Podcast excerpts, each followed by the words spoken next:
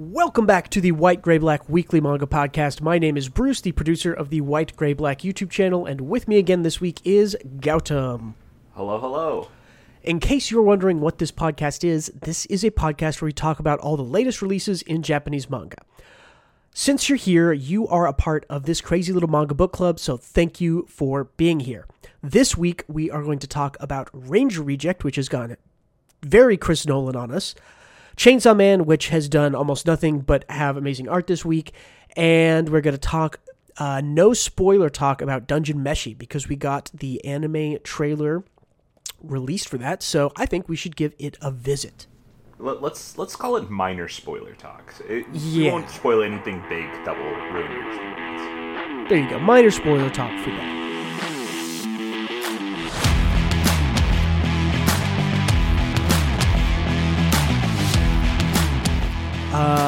Let's get started with a little bit of news. The first news is about Dungeon Meshi, which we were just talking about. We got a trailer drop for Dungeon Meshi, that's Studio Trigger, and we got the air date of when that's starting. That is winter 2024 season, which is next January, about almost exactly 6 months from the time we were recording this podcast. That will be starting. Oh, man, it looks so hype. I can't wait. Ever since Trigger made it a PV like 2 years ago or something like that. They did a manga release trail, something like that, right? Like manga preview, manga trailer, something like that. And yeah, it's really good. It's about a minute long. I think you can go search it. We'll get more into it a little later in this pod, but look forward to it. It's going to be great. It's a super good series. We like Adam said, we will talk about it more. How do you feel? Studio Trigger is not generally known for doing adaptations. I think that they're going to do a good job of it because I think they're a good team through and through, no matter adaptation or original. I actually think they might do a better job at this than some of their originals. Their originals are kind of hit or miss over the past 10 years or so. I think even miss might be a bit harsh because I think even their mediocre, like their lower quality ones are still pretty good. But I agree. They've never done adaptations before. And they've done one, I believe. They did. Have they? I can't think of any. It was... Okay, well, if you search Trigger on Google, you get Trigger, Horse, Studio Trigger. There it is. They did... I mean, Gridman is kind of an adaptation, although it's original. True. I forgot Gridman existed. Is when supernatural battles become commonplace. That is an adaptation they did. That was very early. Oh, yeah, that's an LN, right? Yeah. Based on a light novel. During Gainax times? No, that was 2014, so that's after Kill la Kill. Oh. So almost 10 years ago now. Kill la Kill is 10 years old. How does that feel, everybody? Pretty bad. That's crazy. Trigger still feels like a new studio to me. I mean, compared to a lot of studios, they are certainly a very new studio. I would say the newer... Man, we could have a quick little anime divergent here. Are the new studios now just, like, better than the big old studios? I'm thinking of Trigger, MAPPA, and Studio Orange, who's the 3D one who has recently done Dragon Stampede, Beastars. Those were all... studios that have come about in the last 10, at least rose to popularity in the last 10 years or less. I think a lot of talent, like there's a lot of new talent in the scene because it's Japan's like number one export. But also I think a lot of like the big names go over to the new studios because they're innovating and trying new stuff. Yep, like that's absolutely true. I think a lot of you see like bad adaptations from studios that used to be kind of the name, like you see Madhouse put out Overlord season 3 and Overlord season 2 and then Overlord season 4 and sorry, I'm bitter about Overlord, but also Madhouse used to be the name in kind of quality animation, but I think a lot of their talent went over to other studios like MAPPA and stuff. Yeah, well, and some of their talent is sort of responsible for founding a lot of these other ones. I mean, like you mentioned, Trigger's founded off the back of Gainax collapse.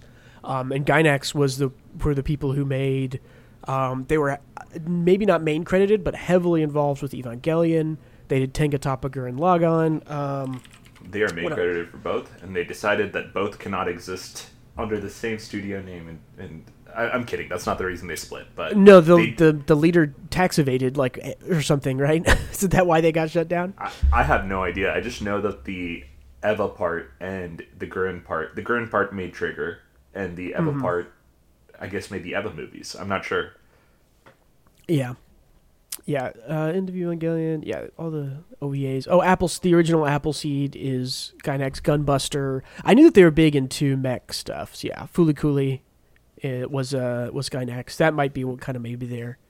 Yeah, Fooly Cooly is maybe the most pre-trigger thing to exist. That's a Gurren Lagann for me. Gurren Lagann is, Gurren Lagann and Fooly Cooly are both same vein as all that jazz. So, anyways, all that being said, Trigger, it'll be really interesting to see. It's an interesting fit for Dungeon Meshi also, because I think Delicious in Dungeon is a manga. I'm trying to think of how to say this. When I think of Trigger, I think of, like, really stretchy characters, like really cartoony, right? Stuff is as big or as small as it needs to be. It's very Looney Tunes style of anime, and Dungeon Meshi has like a very small amount of that, especially more of it at the start, but it's a bit more kind of serious and straightforward, I would say. So I'm wondering how that's going to mesh. Now, that being said, they did do, even in Cyberpunk Edgerunners, which I thought was maybe more serious than most Trigger stuff, they still definitely had a lot of the kind of stretchy, size, distorted character animation type stuff. So it'll be curious to see. I don't think airing one way or the other will affect my enjoyment of it, but I'm curious to see which direction they lean. I don't know. Like, I think there's a lot of flexibility there, because Dungeon Meshi, or Delicious in Dungeon, the English name, it has a lot of Looney Tunes type hijinks and simple character features, I suppose. They all feel like soft character designs. So I feel like their animation style might really work for it. Yeah, and I do think when the humor or sort of pliable character stuff happens, it does play into what Trigger's doing, and Trigger can make that stuff land really well. So I also think they picked the best fucking non-adapted manga for the job. This one is so fucking good, and it doesn't have an adaptation. Trigger just, and it's been around for like 7 years now. I wonder when did this start. I had to reread like 30 chapters today, because I've been reading this for like 5 or 6 years now. Yeah, this is about 9 years old. The original run started February 15th, 2014. This is it's a monthly published manga, and we're on chapter, what's the last chapter? Like 104 or something like that, 94. Or 97, 94. Okay, yeah, 94. Yeah, so essentially every 12 chapters is a year when you're doing monthly. So yeah, this is and it's been good. We'll talk about sort of the experience of reading it, but it's been good for a really long time. So this is smart from the publisher also, because it is approaching its final, approaching its climax, or not climax. It's about to end, I guess I will say. Yeah. So getting an anime in while it's still being actively published, they'll get the reprints. This I can guarantee you in 6 months when we're talking about it, we'll shoot to the top probably. So. It's kind of a funny manga, because it always feels like it's about to end. Even in like the 20th chapter, it feels like not like it's gonna get the axe. It's just that they're always kind of close to their goal. It definitely does a good job of. Well, you know what? Save it for the discussion, because we're gonna talk. Yeah, about it. We'll talk about the actual thing. The anime is coming. That's the news there.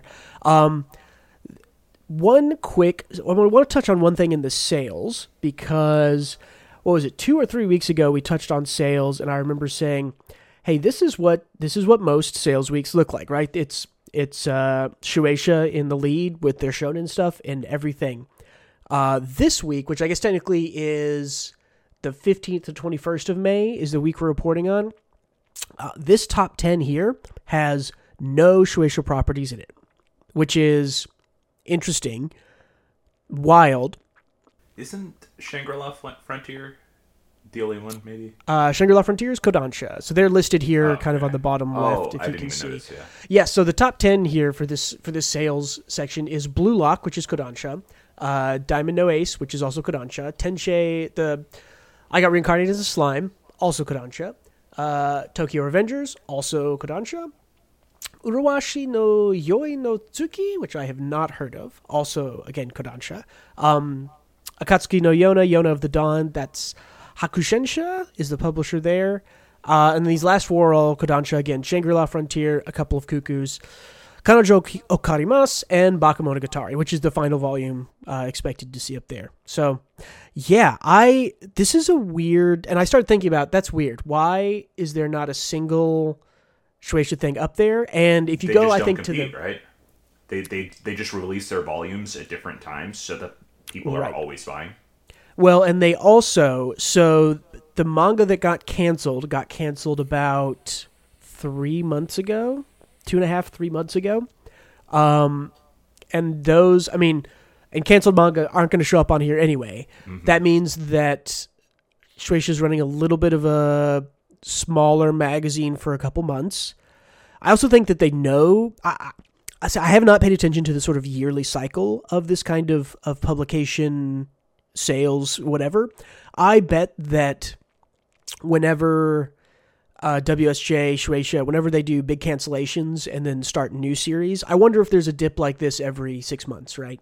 Because this makes sense with we've gotten 4 or 5 new things starting, which don't have new volumes released to possibly go into the top 10.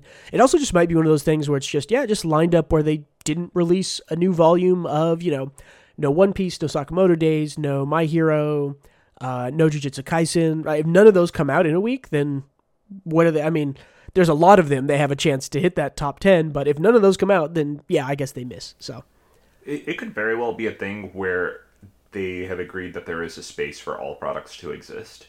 So they don't actively try to release, like, if you look at these Kodansha publications, a lot of them are, like, on sale for 5 days. They've been on sale for 5 days. So they all dropped around the same time. I would assume that they have, like, a handshake agreement somewhere that Jump releases on this month, and or Shueisha properties release on this month, and Kodansha properties release on this month. Yeah, I mean... Like, maybe not. This could be Kodansha taking advantage of, I mean, maybe launching the K-Manga app, although that's kind of a USA Canada thing only, so I don't think Japanese volumes would play into that. It's interesting because if you go to, I don't have the picture here, but if you go to 11 through 20 of the top 20, it's, I believe, 9 volumes of Oshinoko and then 1, like, Kodansha thing. So... And Oshinoko is Shueisha. So it might just be that they are using all of their sort of publication distributors to push Oshinoko, and they aren't releasing new volumes while they're printing more of those. I don't know. Who knows? Tons of things this could be. I'd love to ask somebody who works over there a question of, where are you? What happened? Yeah. Hit us up. Yeah. Speaking of Western meets Eastern, Michael B. Jordan got to meet Yusuke Murata about a day or two ago. So this is a picture of them together. So Michael B. Jordan, you might know from, he's the bad guy in Black Panther. He's a part of the sort of Creed sequel reboot stuff. A huge movie star. Was he in Fantastic Four? No. Yes. Yeah. Was he the fire guy? Wasn't he? No, nobody watched that movie, so let's just act like he was. I think he was Johnny Storm. I also think he was, but now for some reason I'm doubting myself, but I'm pretty sure that he was. Yes, Fantastic Four, Johnny. Yeah, the 2015 one, which was the really bad one, right? Yeah. I think this is the only medium where we would explain who Michael B. Jordan is and not the guy standing next to him, because everyone listening to this probably knows who Yusuke Murata is. And yeah, I mean, you might not know his face. Really, most manga don't don't show their face all that often, but apparently Yusuke Murata is like 6'1", 6'2". Someone was saying... I was going to say, dude is freaking tall, because I think Michael B. Jordan's 5'10", and Yusuke Murata there is a good inch or two taller than him, so... He dressed up well. Yeah, he also looks a little bit like Saitama with the bald, which is a He a does, that is funny, yeah. He knows, though. Yeah, and it's cool because mangaka... don't get, I mean, as much as they are kind of rock stars in their own little segment, they don't get to be, they aren't really rock stars, right? Like, for instance, they aren't known for their face at all, right? And they're really known only in their sort of art, their own art vertical, right? Because I'm thinking of something like, oh, if you're like a huge person in fashion, like you might get invited to the Oscars. People are going to be wearing you at, you know, the Grammys or the Tonys or something like that. There's a lot of crossover with all of the performance arts, certainly, like music, acting, all that stuff. Tons of actors get into music. Tons of musicians become actors. Do you feel like this is more of a Western thing? Because everyone knows what Oda looks like as a blurry 480p image. That's like not even a good picture of him, right? It's that's a photo everyone uses of Oda. That's true. I mean, Oda's one of the few ones who is more publicly well known, and there's not that many pictures out. You can go right now and search for Oda's picture on Google, and you'll get a couple, but you'll get a lot of the little fish that he draws as the self-insert. Yeah, it's weird, though, because even this definitely could be an East-West split or a Japan, you know, Western culture split, but even... I think it is, right? Because we all know what George R. R. Martin looks like. We all know I was going to say exactly, right? Like, authors in the West... their picture appears on almost every book they publish, right? We don't... Maybe it's not fair to call them rock stars necessarily, but we are presenting even people who are just writing, you know, fantasy books or whatever as a sort of cult of personality. You know, here's a picture of the author so you know what they look like. They often do meets and signs. The mangaka don't do that. I mean, not necessarily that I would have heard about it over here, but I've never heard of a mangaka like, you know, oh, published a new volume. I'm going to go and sit down for a day and sign the new volumes and give them out. You know, when an author does that, I don't think they have the time for every book they publish. I think that's probably the big part of it is they don't really have time. They are literally just there to create art. But yeah, it's just really interesting too. I don't know. I mean, I do know that there's idol culture and stuff like that in Japan that is similar, or potentially worse than the sort of idol rock star culture over here for movie stars, TV stars, etc. But it's just really interesting to say, like, this is maybe the second time I've seen Yusuke Murata, and the only reason is because I did a video about him, and I had to go find a picture of him and cut his face out and put it on to Saitama's face for part of my video. So yeah, if I hadn't done that, would not know what he looks like. I'm trying to think. I could maybe on one hand tell you how many authors I know what they like physically look like. I know what Murata looks like. I know what Oda looks like. I know what Miura looks like. Miura, you see a lot, yeah, from Berserk. But that's like maybe it. But yeah, just anyway, very interesting to see. Interesting to see someone who's, I mean, arguably one of like I would say Michael B. Jordan is an A-list movie star. Like this is not a B-list movie star or some, you know, some guy who's on some TV. Very much A-lister, yeah. Yeah, Michael B. Jordan is an A-lister who starred in a lot of movies as the lead, has made millions of dollars, and apparently he, in the past, I think he, like, I'm trying to remember, someone pulled a tweet from Michael B. Jordan from, like, 2013 that was, like, he, like, tweeted at MangaStream, which is, like, an elite, well, quote-unquote, like a fan translation site of, like, where is the Naruto translation? Like, wasn't up on the same day. Rest in peace. It's been a while since I've heard that name, MangaStream. Yeah, I see it pop up sometimes when I'm reading stuff still, if that's where the rips come from. But yeah, they were the go-to. They were. I mean, I even remember I caught the tail end of them, I think, a couple of years ago. But only a couple more quick news pieces. New One Piece live-action key visual coming out on May 31st in about 5 days here from the date of recording. How are you feeling about this? Yeah, I have nothing. I don't see it being successful. I just don't see it. But I think they worked really hard, and I hope it is successful, despite what I think will happen. I am so hopeful and so outwardly positive about it, and inwardly, I am kind of on the same page as you, where I just can't, some of the things I just can't imagine them working. I will follow One Piece live action news, and they'll announce like someone is cast, and they'll have them compared, you know, next to the anime or the manga character, and I'll be like, that's perfect, that looks wonderful, I could not have asked for a better casting. I don't know what the scripts are going to be like. I do know that Oda was involved a lot with the production, which I hope improves the writing and the story to some degree. The thing I'm most worried about is still the visual effects. I think literally Luffy's power is the biggest issue they have to conquer. I see no way that works. In a way that doesn't... That looks... Okay, see, the problem is it has to look goofy when they want it to look goofy, and it has to look cool when they want it to look cool. And I just... That's like a tricky thing that works within the context of manga and anime. It's easy to do when you have control over sort of like... Is this background, you know, an impact panel from an action segment, or is it a goofy thing? And you control, you know, facial expressions and eyeballs being drawn differently and stuff. But yeah, so yeah, like we'll keep an eye on that.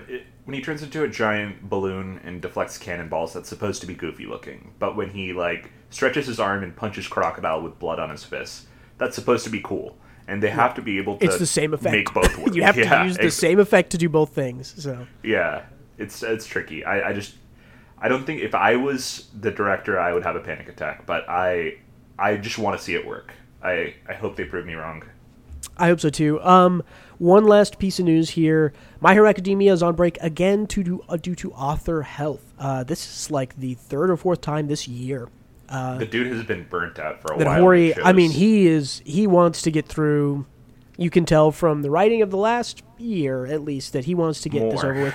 That being said, and the art he's putting down when he does release a chapter has been really good, so understandable that he's putting his heart and soul into it. But yeah, hopefully I feel bad for Horikoshi more than anything else. I very much do too. He suffering from success, kind of guy.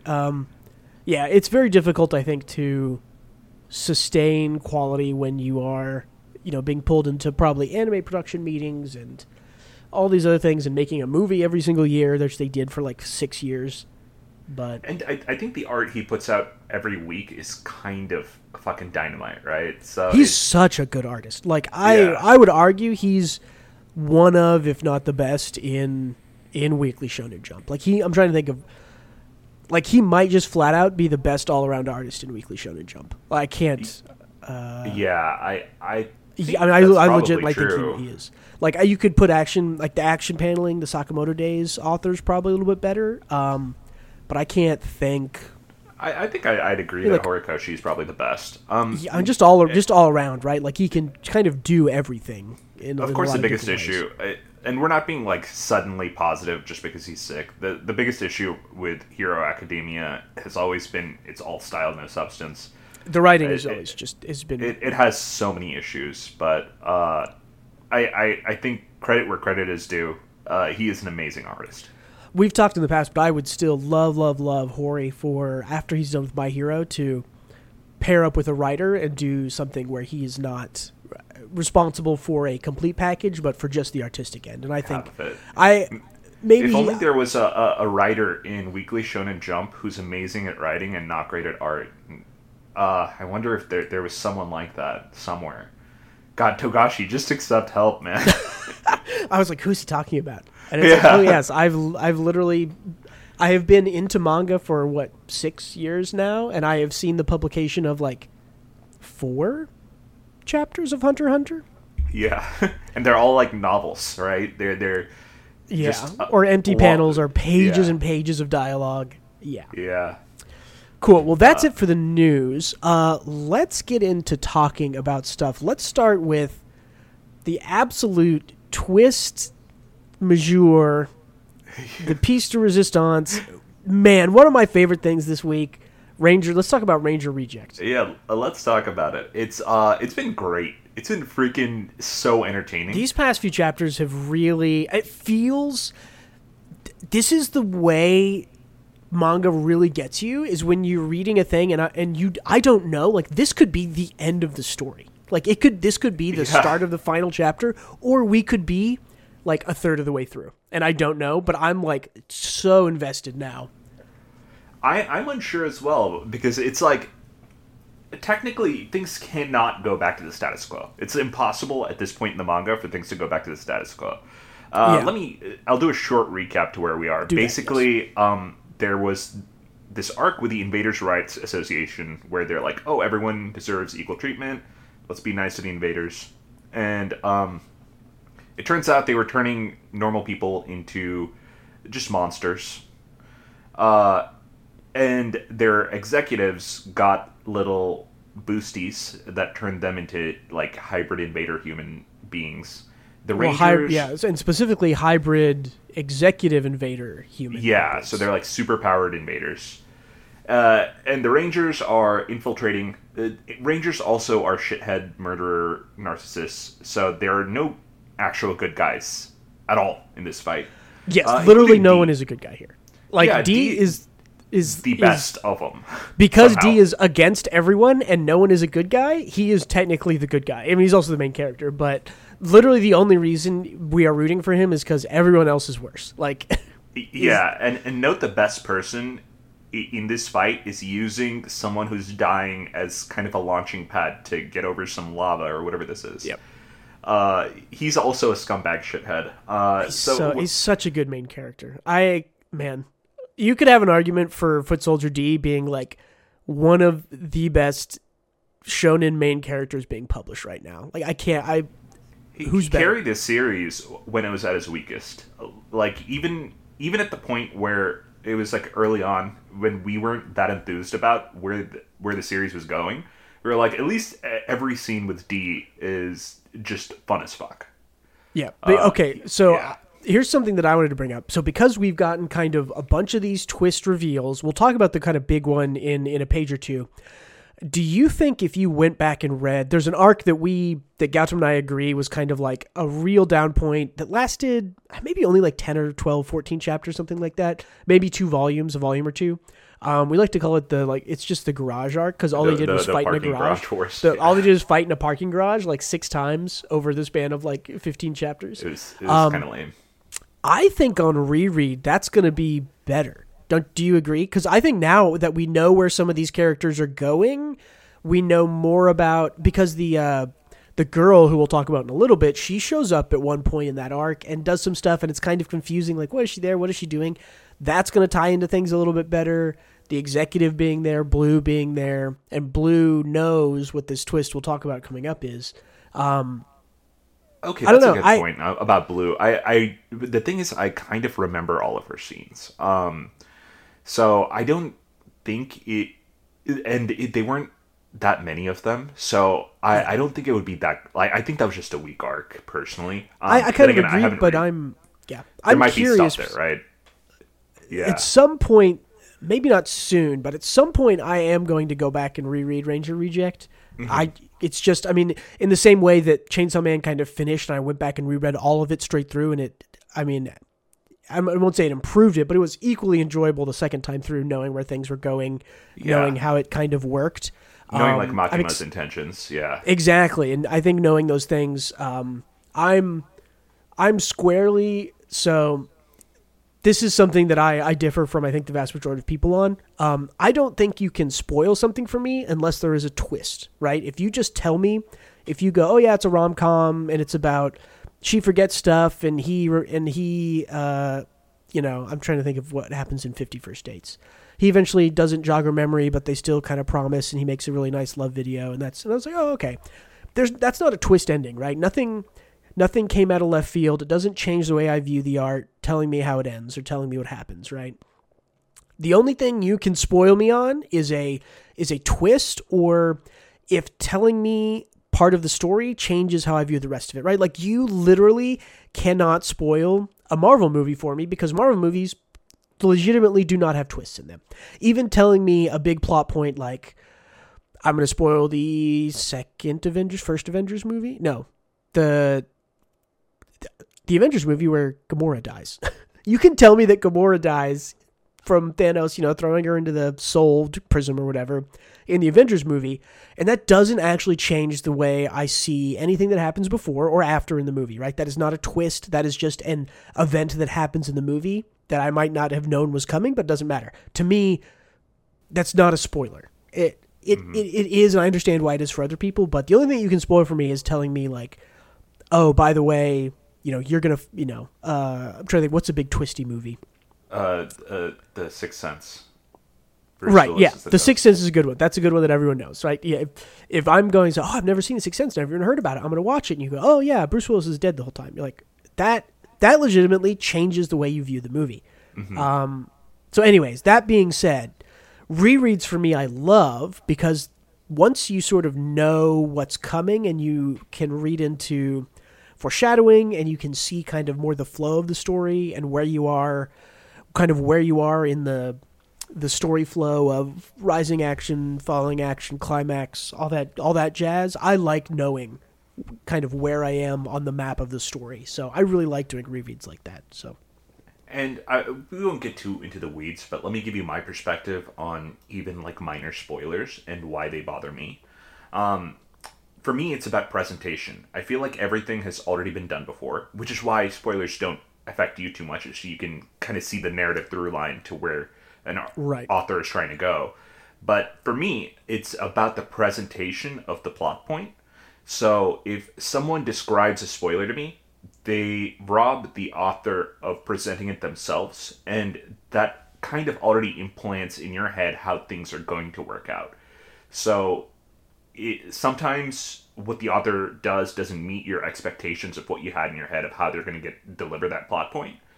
And I think it's important to kind of just experience their presentation of it, like, at the moment, without going in with preconceived notions. Mm-hmm. There is definitely, yeah, I don't know if I explained that in a coherent way, but that's how I feel about it. There is definitely, even I agree with what I said about spoilers, that going into a movie and knowing nothing about it, even if it's not a twist-filled thing, but especially if it does have those kinds of plot points, that is often, if not always, the best way to consume something. Right. Having preconceived notions around any form of art before you consume it is often a setup for, like, it's often failure, a setup, right? for failure. Yeah, exactly. You go in with a little bit of bias in how things will play out, and when it fails to meet your expectations in that regard, I feel like it fosters a little bit of disappointment sometimes, unless it's like an amazingly presented thing. But anyway, either way, more onto Ranger. Either way, yes. So let's talk about the next. Let's talk about the twist that. So this is Yellow Ranger that D is confronting, and he gives us a series of like two or three big twists in a row. He just kind of lays it out there. Yeah, effectively, the TLDR of what he reveals to D is that he created the Rangers. Him personally created the Invaders, and he also created the divine tools to kill the invaders. So he manufactured a threat to humanity, and the Rangers all exist to fight that threat to ... profit, right? Right. And this is something that we have talked about, and I know a lot of people in the fandom, in the comment sections, and Twitter have talked about of the... Most people guessed, I think, that there was some kind of agreement between the Rangers and the Invaders of, like, well, you know, they're at some kind of equal war for some reason, right? It's mutually beneficial to both. I don't know necessarily there were that many predictions of the Rangers created all of the Invaders, including the Executives, or for what reason. But, I mean, this is a cool twist, and it makes sense. And it's going to make more sense, I think, the more information we get, which I think we're going to get more in the coming chapters, so... I also very much love this panel. I don't know what you thought about it, but I love his like shit-eating grin, but also in kind of predator see-through mode. I like how... what is his author's name again? The artist's name? Oh, Negi. Negi? How do I... Yeah. I absolutely adore the predator mode transparency art that he drew here. It's really cool. Yeah, but effectively, that is what everything that was revealed. And one final twist. Well, that is not all... everything that was revealed. I was going to say yes. There's one last one. Yeah. Is that the divine tools can no longer be made, and they are made. They could only be used initially by chosen ones. Now there are no more chosen ones left, and it is implied that the divine tools are made using human sacrifice or human life of these quote-unquote chosen ones. Well, and I read that a little bit differently. I don't know if we have full confirmation. I read it more like the powers belonged to the humans, and what Yellow did was take that power that belonged to a human and turn it into a divine tool. Just because the panel from Blue, where it was like, this one's her power. No, it could go either way. I don't think it's confirmed. But the way I read it from Blue was more like, oh, she had this power and she could use it. And then we turned her into a divine tool. And now I'm using her power through the tool, as opposed to she had the divine tool and she could use it. And then now we sacrificed her and now anyone can use it or something like that. So I have an inkling it is human sacrifice, like the life of the person is gone, and I only say that the stark realization from D and the shit-eating grin from Yellow Ranger here. But I was more talking implied. I was more talking that I think we're looking at like a timeline. Originally, it would have been okay. There's 5 humans with these superpowers, and what Yellow does is creates the invaders, or like creates a threat maybe to threaten them, gets those 5 people to be potentially the original Rangers, and then systematically sort of kills them and converts them into the divine tools, which can now be used by the more current Rangers. That's my theory. I completely agree with that theory. I think that's exactly what's going on and what went down. I think you're totally right. Also, in the next page, I think I was about to say, there's actually one more twist. There's actually 4 things. Yeah. Is that they've all been used up except for one, which is the crazy chick. I still don't remember her name. But, I also still cannot remember her name. But this to me is like this is the Ouroboros, like full circle, like connecting into itself, because this character, and I have to look up her name real quick because I can't remember it. I don't think they even say her name too much, but yeah. Yeah, they do. I just can't. Well, it very much explains why she is threatened by no one. Right? Or is she in? She's in yellow. She's in yellow. Yeah. Suzukiri. Yeah, she's like, that's who it is. She's the second commander next to the yellow leader. Yeah, Suzukiri, and it makes sense that she's in yellow, because if yellow's the one who creates these divine tools, he would want to keep an eye on the last person who could be turned into a divine tool. Also, she is the most fearless character in this series, to like an insane extent. Like, she talks shit to Red right after Red murdered a dude for insubordination. Mm-hmm. And people pointed this out a couple of months ago in those chapters where she was like literally just walking into the Ranger's room, like as a, junior officer, like not someone on the same level as the Rangers at all. And just, like talking shit to them, like kind of threatening them, kind of like egging them on. And people are like, who does she think she is? Why aren't they like, going ham on her? It makes sense. She's an asset, right? So, she can get away with a lot of stuff without seeing any consequences. So that's awesome. Well, good. Yeah, like I was saying, this connects the story to me because ever since the very start, it's been pretty clear why D is motivated to do what he does. He's tired of just fighting and dying. He's tired of being looked down on. He thinks the Rangers suck. He's going to take them down. His motivation has always made sense as it's evolved through the series. And the other character, Sakurama, right? Right. His motivation has always made sense. We've learned more. It's clear he's just he's a nice guy. He wants to help his sister, who's Pink Ranger, right? They both got attacked by an executive, right? His motivations always made complete sense to me. Her motivations were always shrouded in mystery. I think she kind of was always more of a chaotic energy, but this reveal of her being the last, powered human who could be turned into a divine tool, literally just links all of the things she's done together. It explains all of her past actions, which have seemed chaotic, into I understand all of it now. It makes complete sense. This is like This is like seriously good storytelling, mystery reveal stuff here. And I think one other fun plot, well, not even a plot point, just a character point, is that D, the undercover ranger who is actually a foot soldier, is actually the simplest character in this series. Sakurama is like a paladin to an insane extent where he's actually just a crazy person. Like, he's willing to lose an arm for a distraction. Like, he's nuts. Everyone is either crazy or shitty or, like, they have convoluted 3D mind game plans. And D is just here doing his best. I love that. D is, like we were talking about, D is definitely one of the best main characters in, for me, storytelling. I love the angle of just, like, a simpleton who thinks these people are shitty and is not letting any kind of morals he does not possess stand in his way, but at the same time also is developing some morals along the way.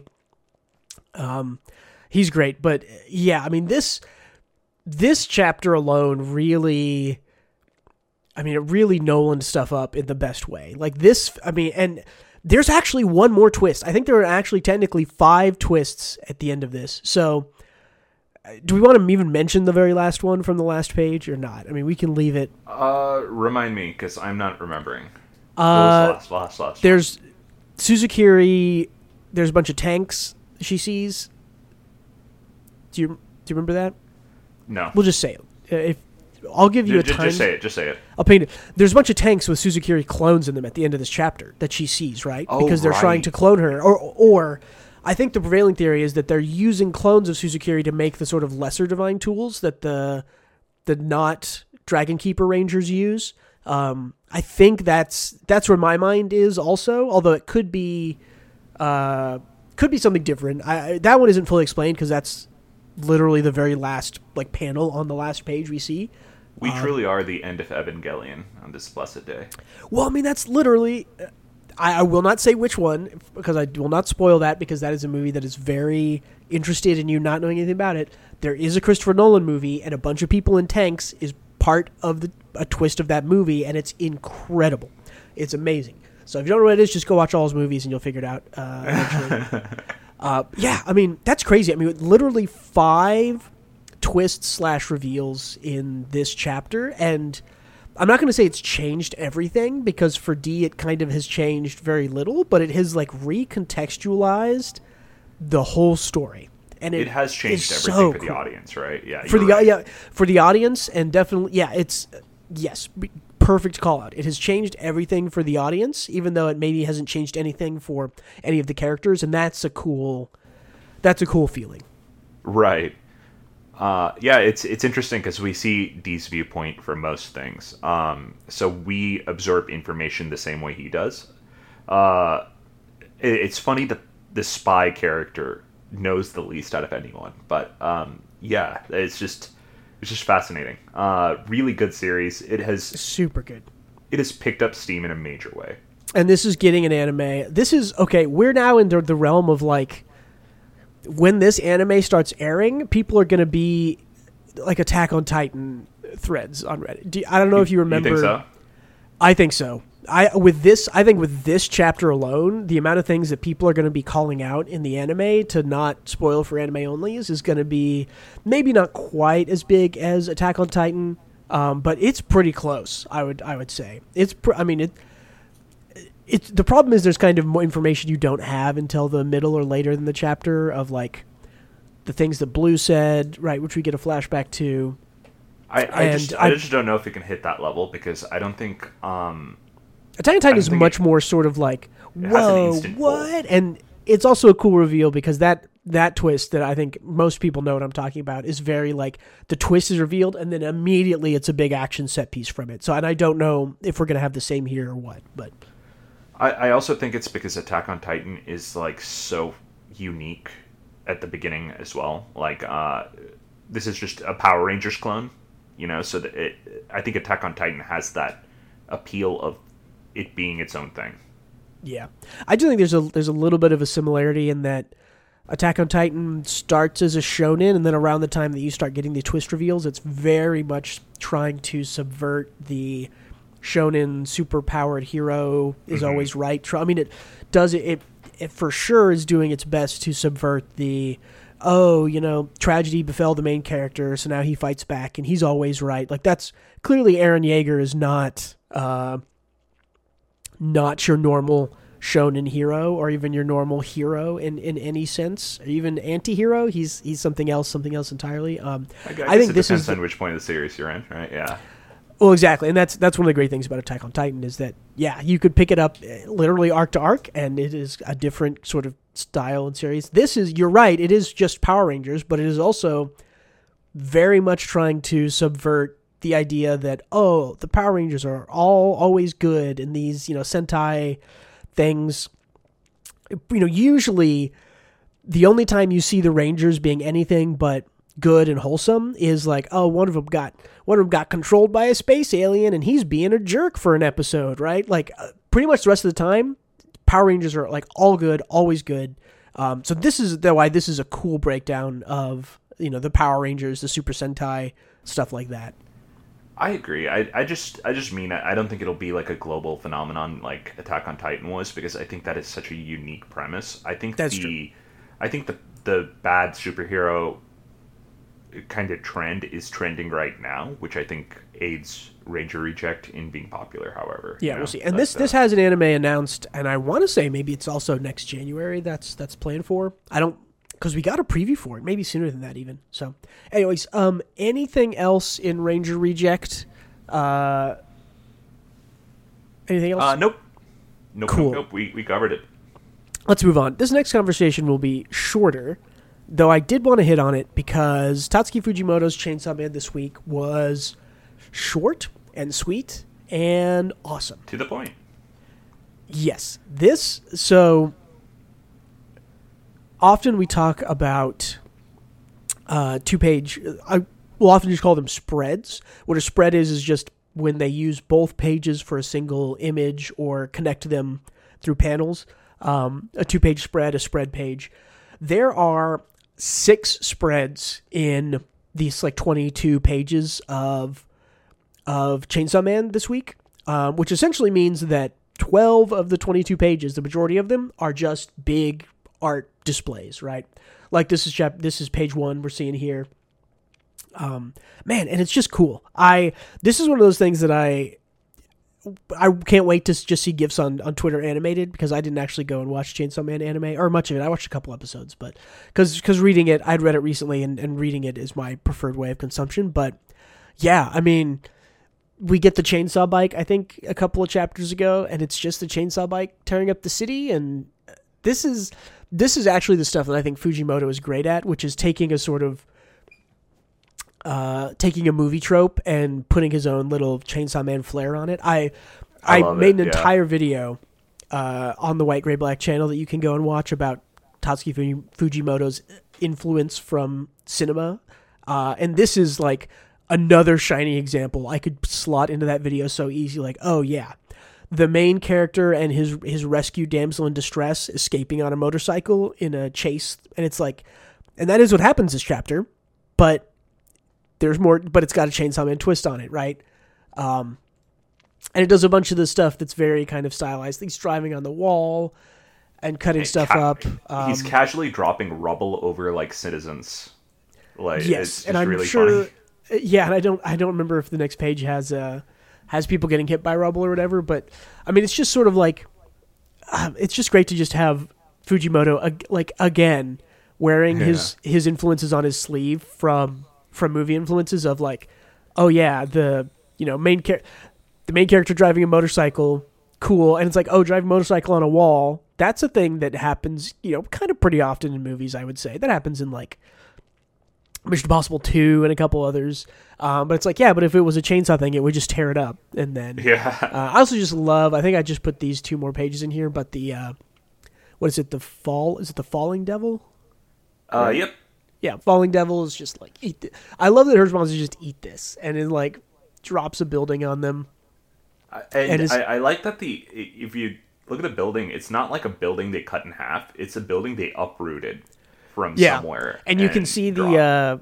You can see the like earthquake preventive where it has to go like super deep to be earthquake proof or whatever in Japan. So you can see a bunch of that in there. It's super interesting. And hand drawn buildings too. It looks like some of these might be scanned, but who knows? But anyways, I have to praise Fujimoto for putting out and he does this. I remember on my reread, or maybe it was when I was reading first part of Chainsaw Man as it came out, sometimes you would wait a week or 2 weeks for a chapter, you would get it, and it's like 14 or 15 pages, or it's action-packed, and it's literally over.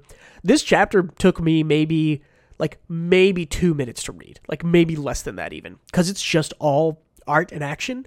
But on rereads, chapters like this are so cool.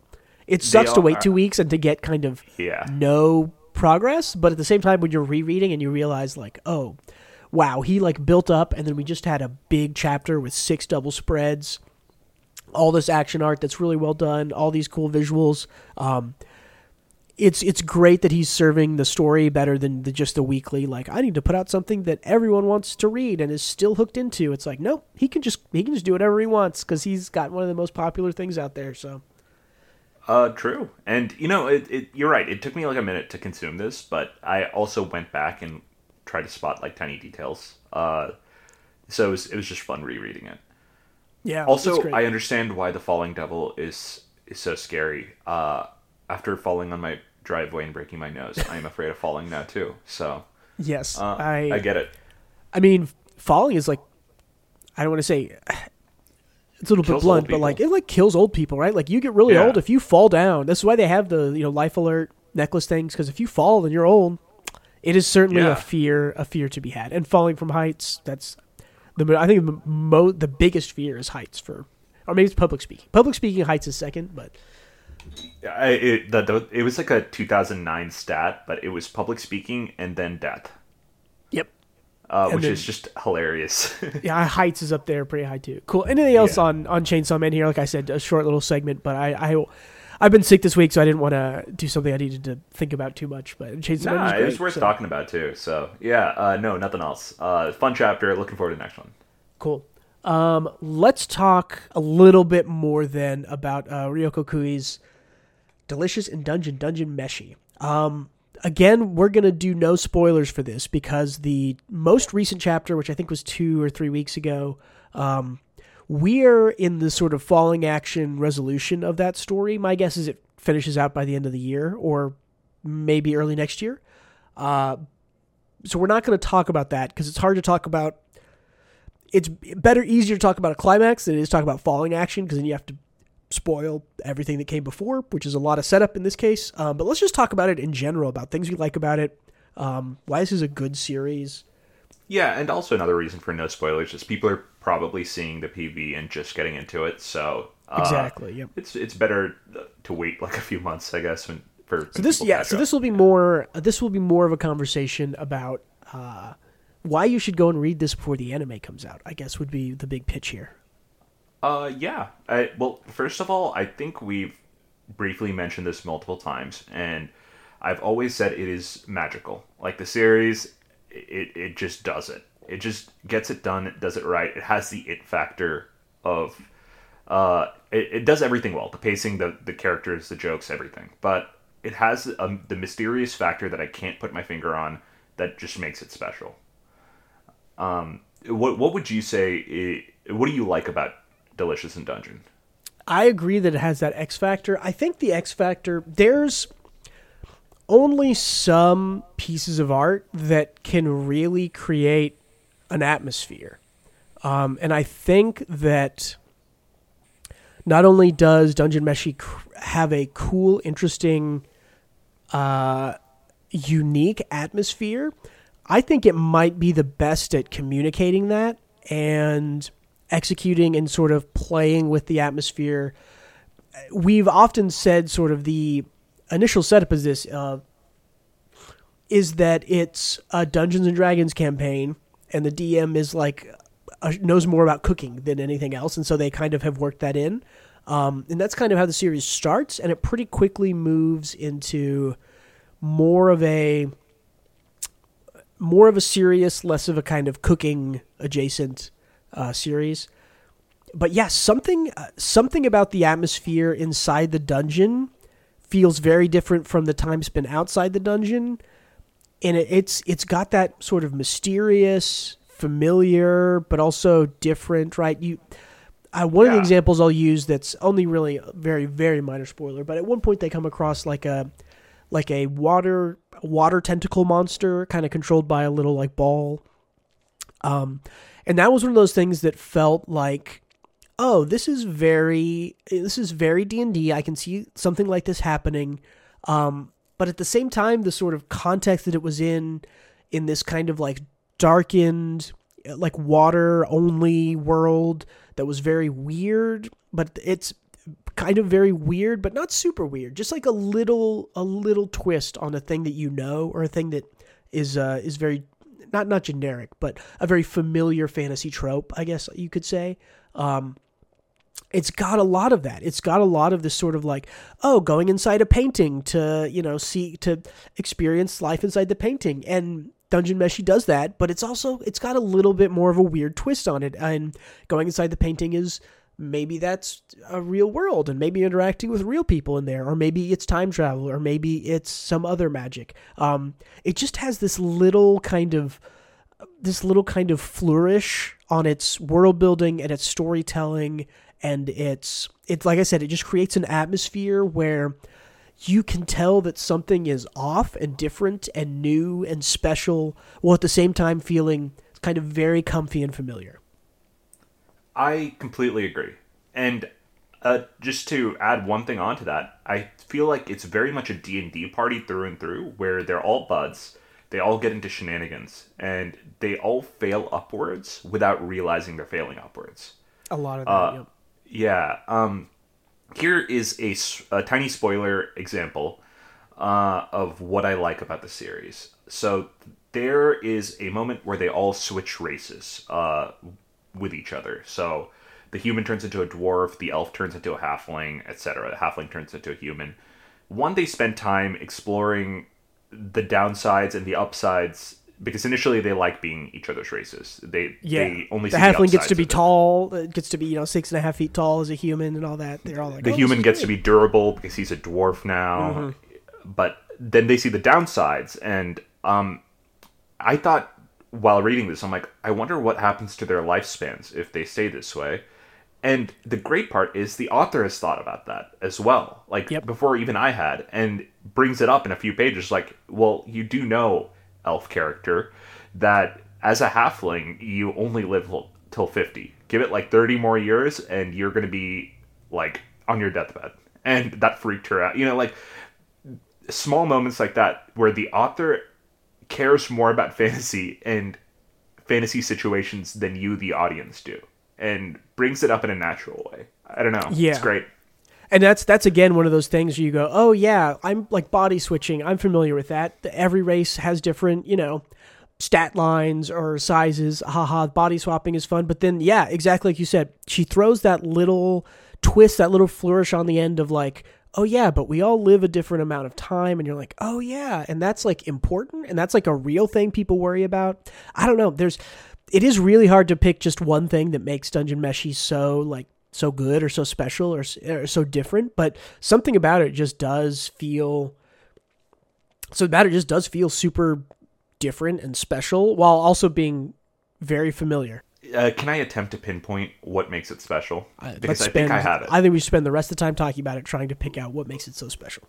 Well, I think it's just because it does everything we want out of a good narrative: interpersonal character stuff, great jokes that don't miss, good pacing, good plot, good art. It does all of that all at the same time while making it seem seamless. So if it makes a joke, it doesn't undercut a serious moment. If it does a serious moment, it transitions into character stuff or comedy or it just transitions into the next thing so fluidly that no moment from the series ever undercuts another moment. And I think that's such a tricky balance that this author has mastered. I was going to say, that's a very tricky thing to balance. To bring up something that most people are familiar with, you'll see a lot of complaints about this in the Marvel movies, where they'll have a very serious moment that has somebody, you know, we'll always have a character in the back come in and be like, "Ew, why are you being so weird? Joke, glib, haha." And it's like that sucks in storytelling. If you're a storyteller, there is a way to do that strikes more on sort of melancholia than it does just have somebody say something glib to break the tone. I think I definitely agree with you. I think even more so than her transitions from kind of one to the other, it's that she's just really good at all of them.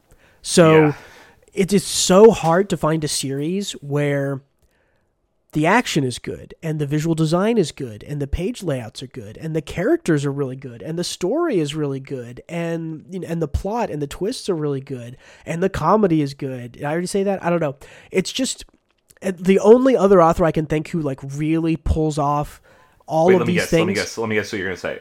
You're going to say, Full Metal Alchemist. Yeah, Arakawa. Yeah, from Arakawa, yeah. Yeah, is one of the only other authors I can think who can do all of this at the same time. I would say maybe one is another author who does this pretty well. But one also isn't a great artist. So I think that Ryoko Kui doing all of that, while also, I mean, look how gorgeous this cover is, right? Like this is Volume 6. Amazing. It's so good.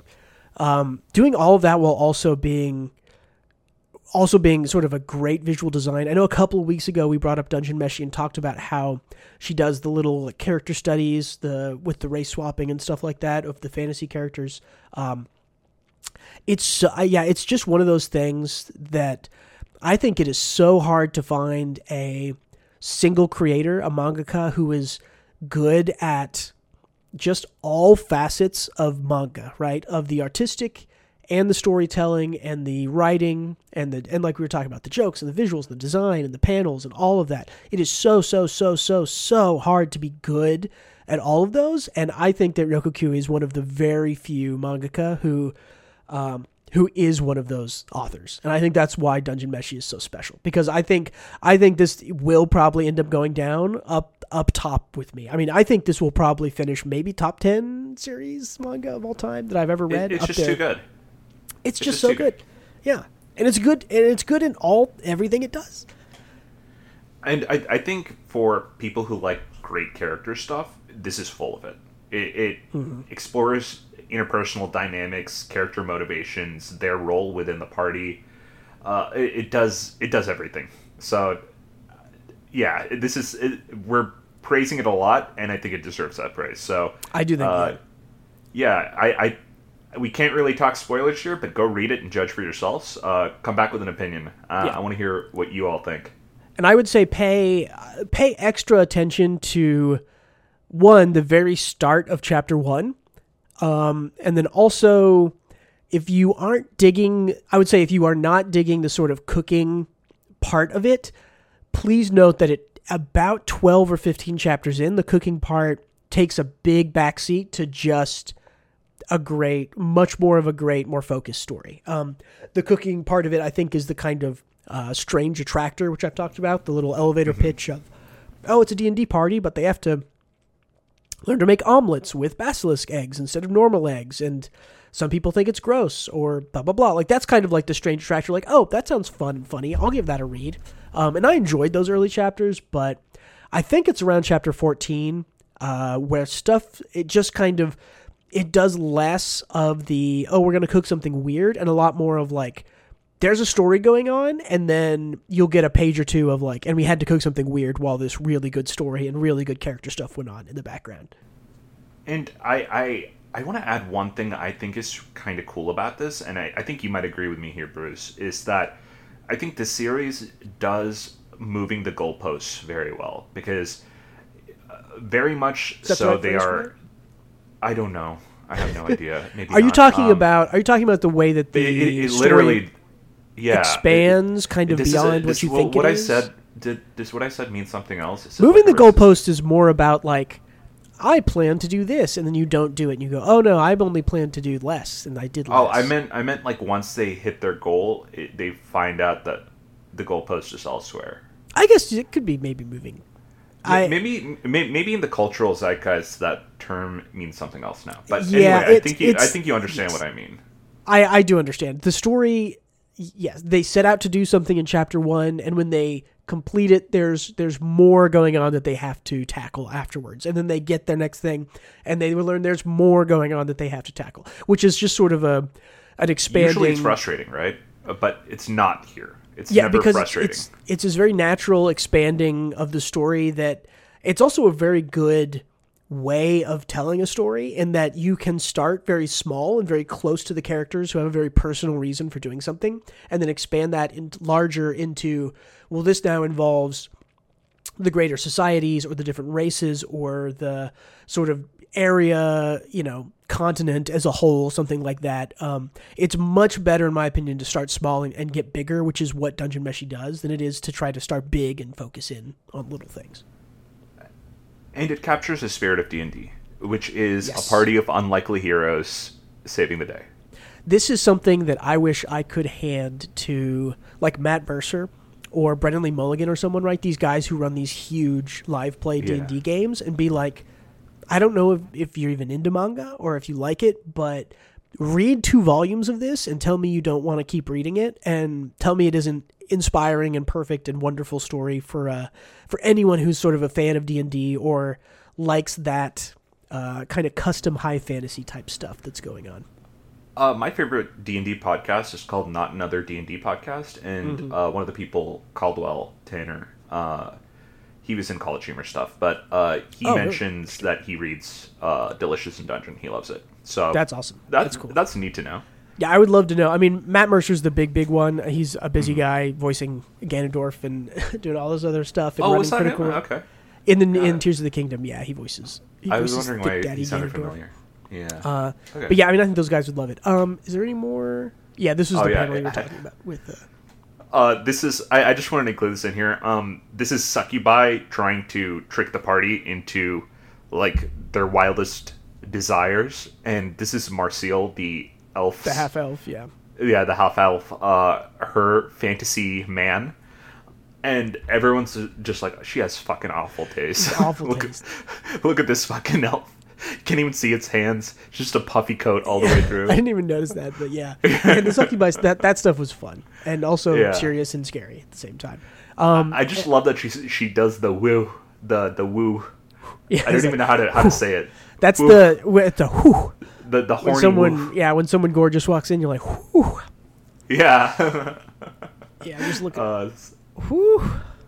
That iPad. I wonder what that kanji on the eye patch says.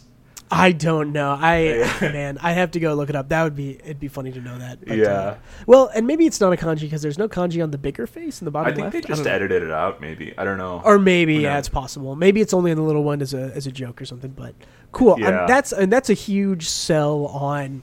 Go read Dungeon Meshi, or at the very least get hyped and excited for the anime in 6 months. It's gonna be good. I cannot imagine. They announced the voice actors list, and I'm trying. The only person I recognized was Senshi the dwarf. Had somebody.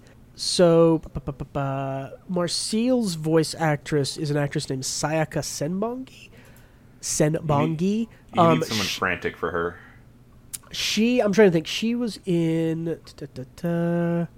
She was in Bocchi the Rock as Kikuri, which I did not watch, but a lot of people did. She plays Haru the Rabbit in Beastars. Yes, that was the big one that I recognized. Yeah, she's Haru in Beastars. She's also the male lead Ko in Yofukashi no Uda, Sound of the Night or whatever it is. She's done a lot of stuff, as most voice actors have. The other guy who was really recognizable was Senshi's voice, Hiroshi Naka. Let me see. He has been in... There was something that I recognized in there that I was like, oh my gosh, yes. That's a great thing.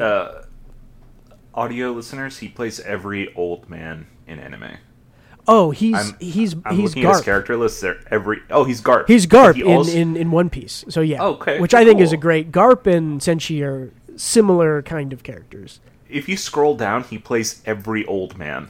There are a lot of old... I'm scrolling down looking at the little list, and it's just old dudes. Yeah. Anyway, So Dungeon Meshi, it's great. That's our big pitch sale on it. Gautam, any last thoughts you want to leave on Dungeon Meshi before we move on to close here?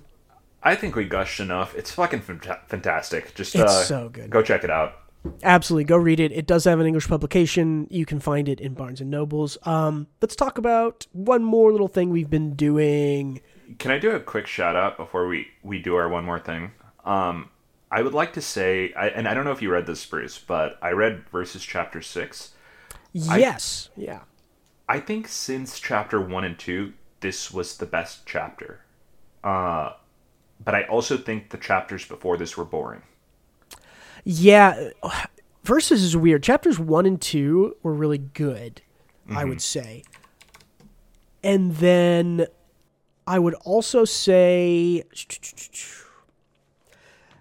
well, I guess that would be 3, 4, 5 were kind of like, you're doing the same thing. You are repeating that there are a bunch of things and they are all dangerous, and what are we going to do? And it was like a meeting. It was literally 3 meeting chapters in a row. There's another meeting in this chapter, by the way, maybe 2 meetings if you want to think about it like that. It was like sitting through a company all hands meeting. You're just it was very much like, I'm not involved in this. There's 14 other people types here. It wasn't even necessarily bad, because I guess I do kind of understand the world now, but it seemed kind of an amateurish way to go about it. It was definitely not the best way to go about it. It was the exposition dump, you know? And I feel like we got the gist after Chapter 3. That was perfect. I see the necessity for that. But like you said, they repeated this, like, the exact same points in 4 and 5, and it was bizarre. Strangely not like one's writing. So that was just a bit strange to me. But with Chapter 6, I feel like it's coming back to form better. I do think I think when we talked about Versus earlier, we did mention that, like, maybe once all of this is over, it'll get back to being good.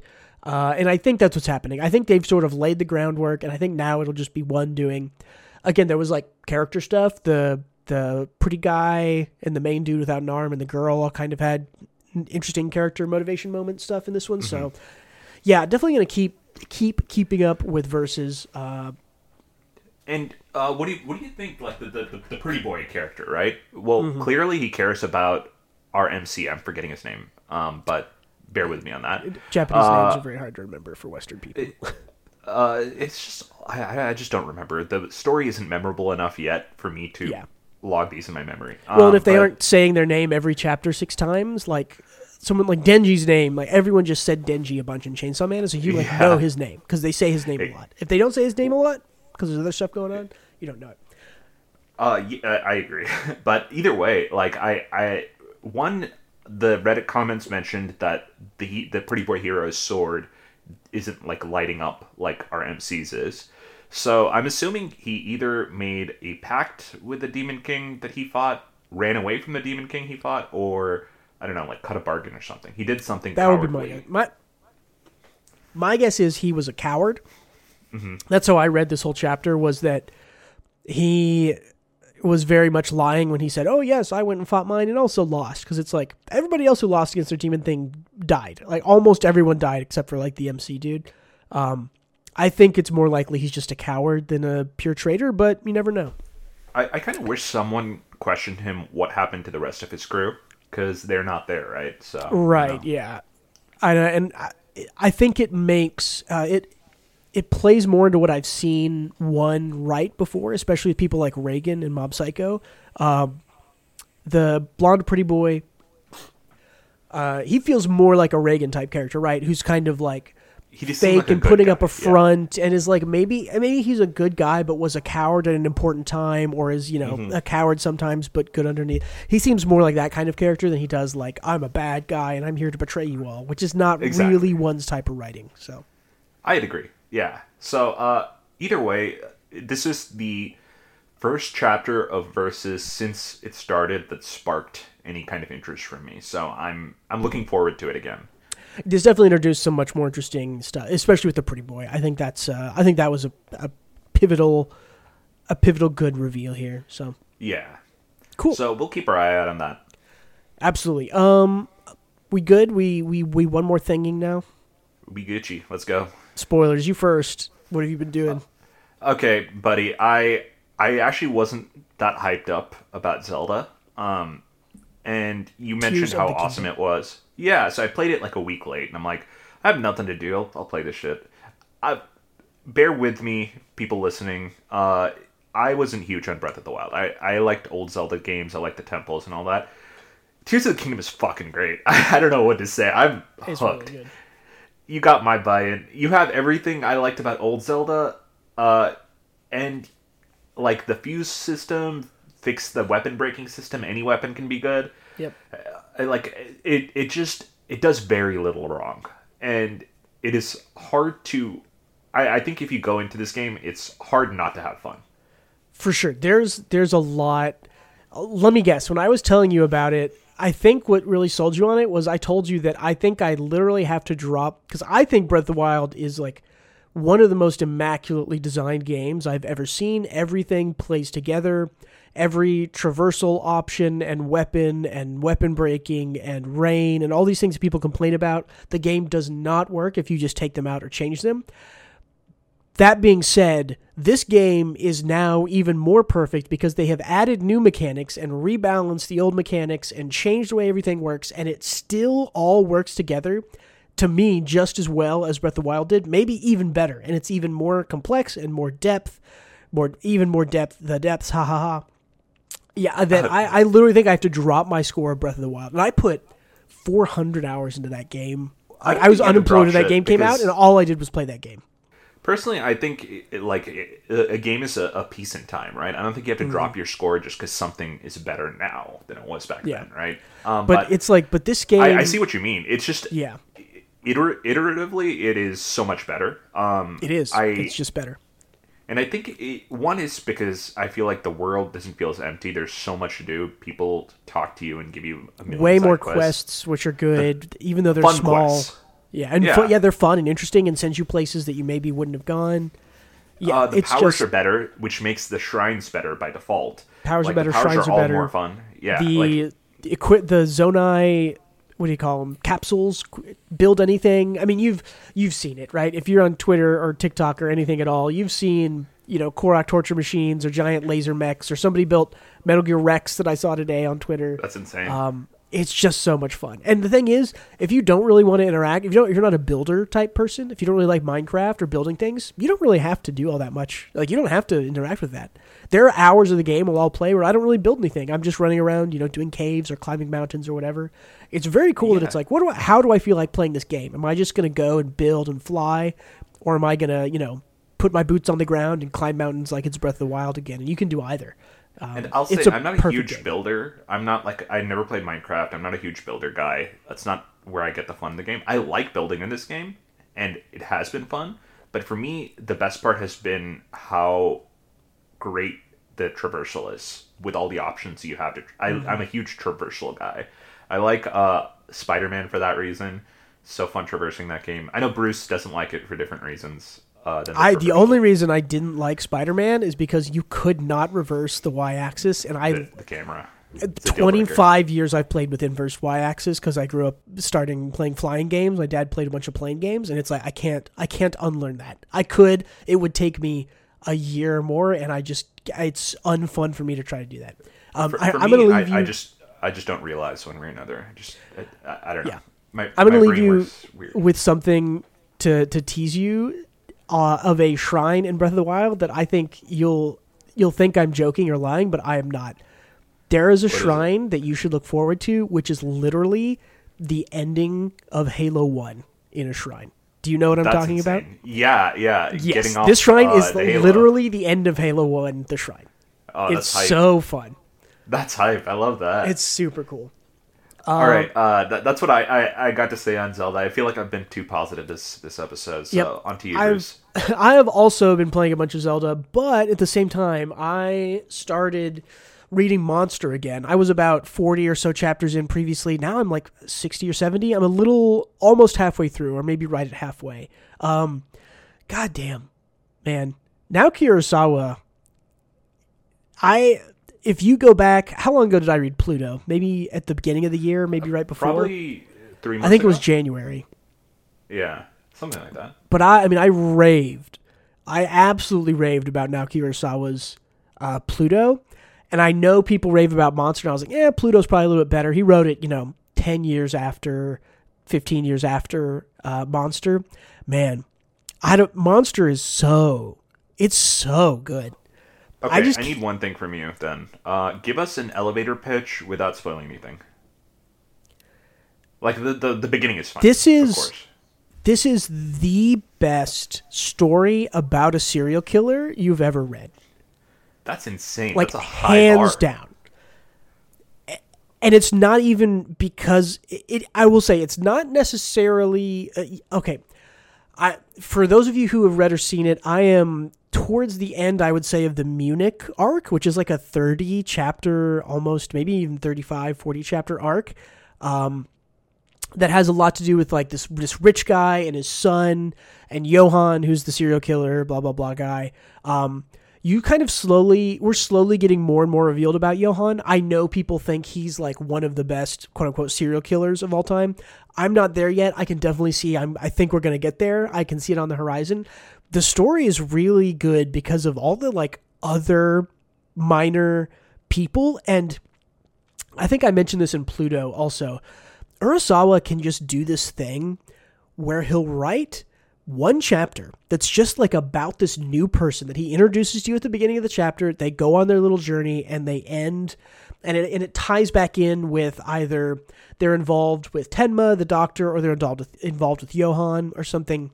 And somehow those like individual chapters are like these like perfectly sculpted 20 to 25 page stories that are like immaculate, and he'll just drop them in the middle of the story. Like you'll be reading, and it'll be Tenma investigating, and the police investigating, and the secret. I can't remember what they're called. It's not the German secret police, is like the KBI or something, or BKI, BKB, something like that. Anyway, that's another really interesting character.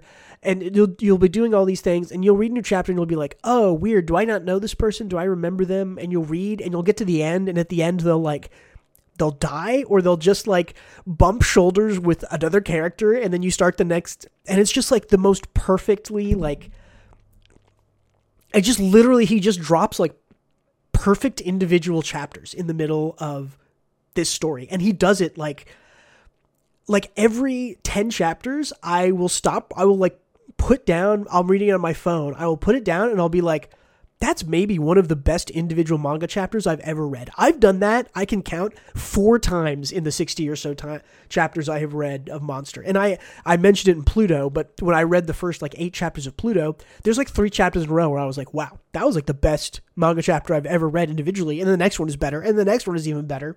Something about Urasawa is he can just like, I don't know, he can just put together these chapters that are just like so...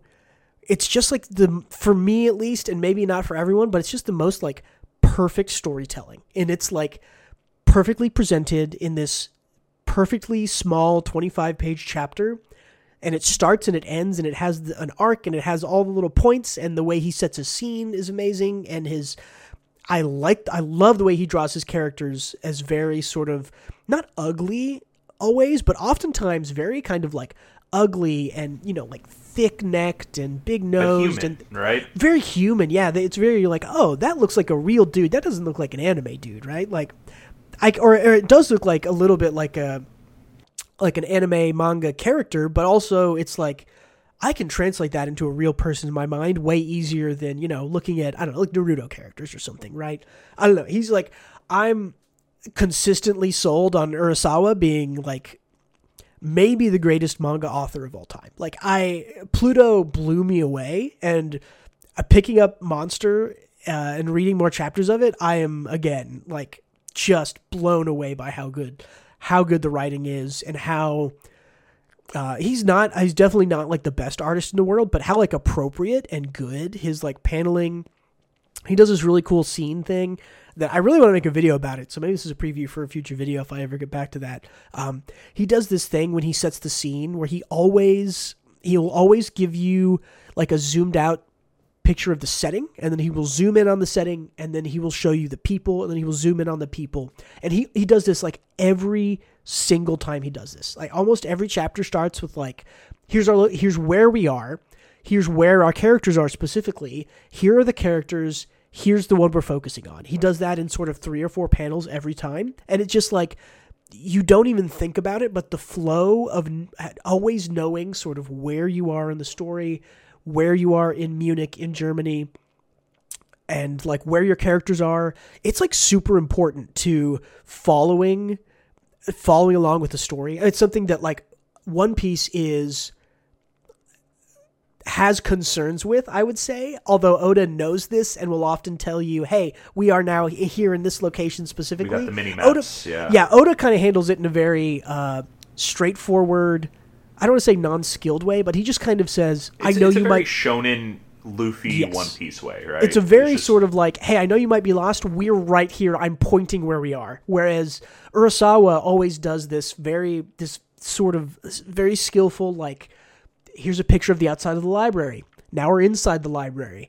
Now we're looking at a bookshelf, and on top of this bookshelf is Tenma, and here's, we're zooming in on Tenma, this is his expression, and now we've suddenly, in the span of 4 or 5 panels, we've gotten our specific location, where our character is, our character's face and what they're feeling or saying to start, and then he starts the chapter, right? And he does this every time he changes a scene.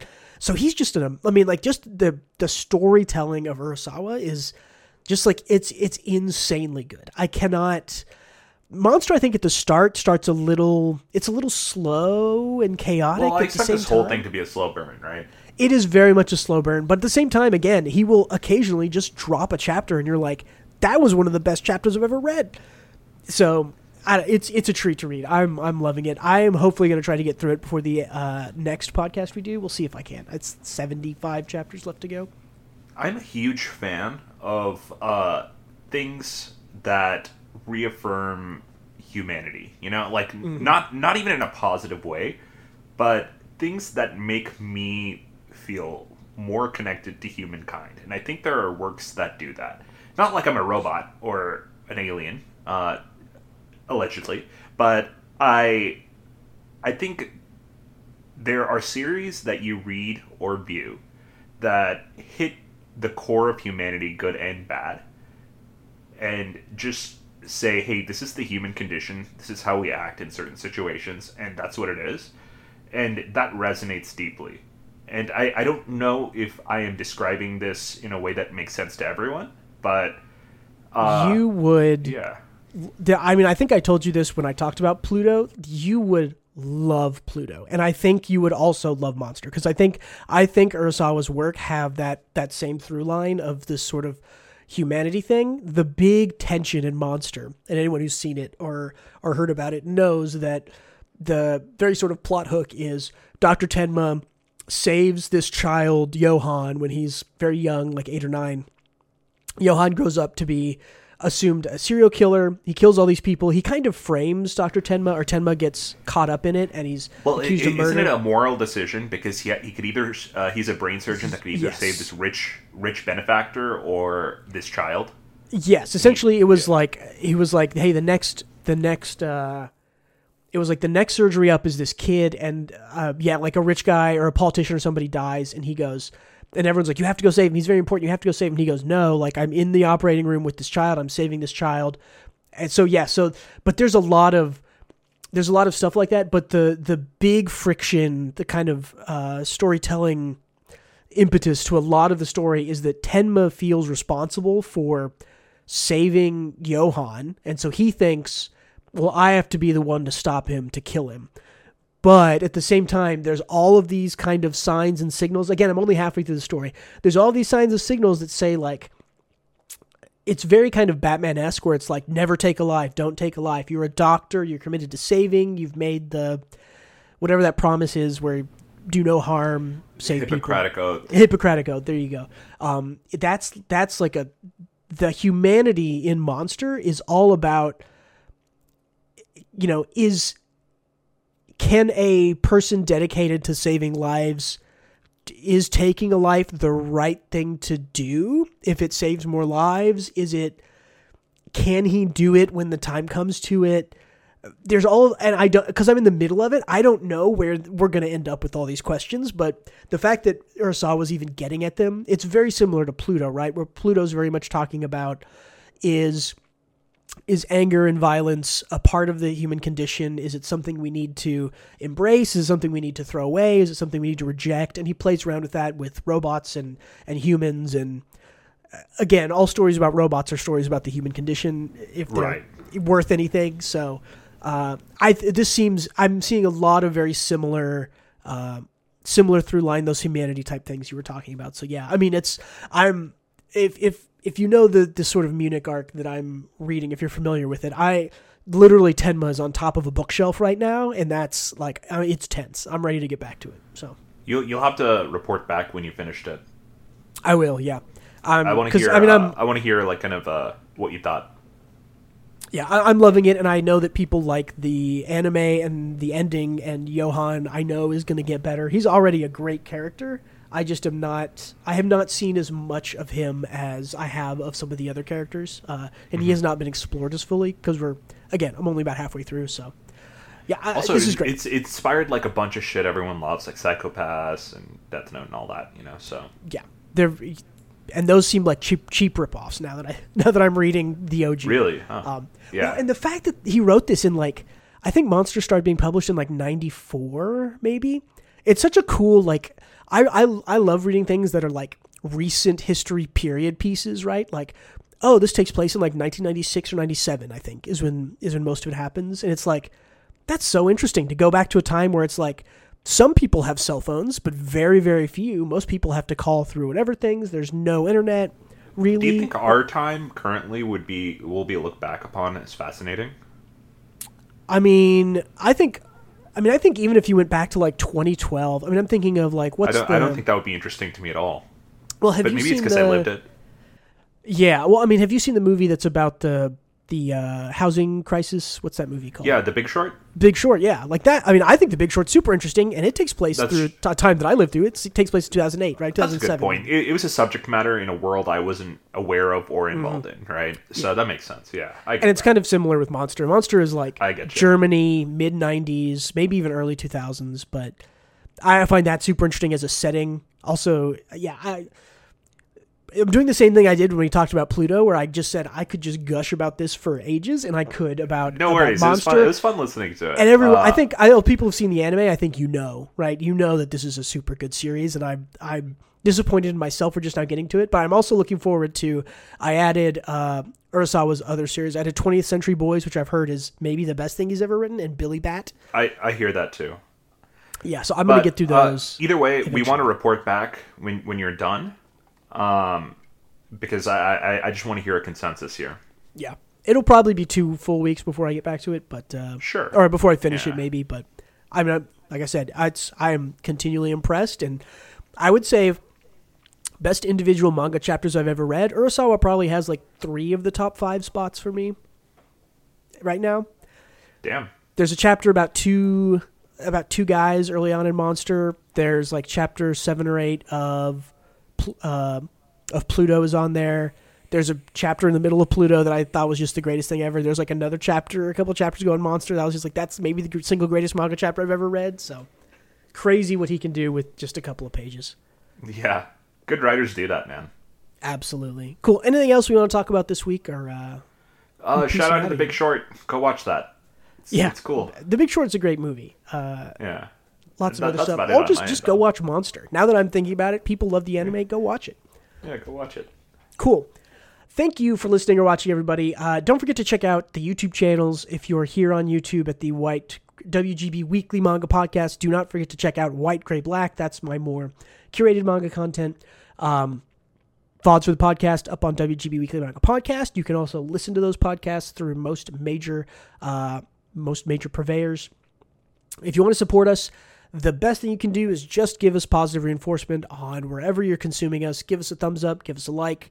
Write a review for us on Apple Podcast. Find us in the real world. Give us $5. Yeah, hunt us down for wherever we live, and just slap a 20 in my and say, "That sounds great. Nice podcast, dude, bro."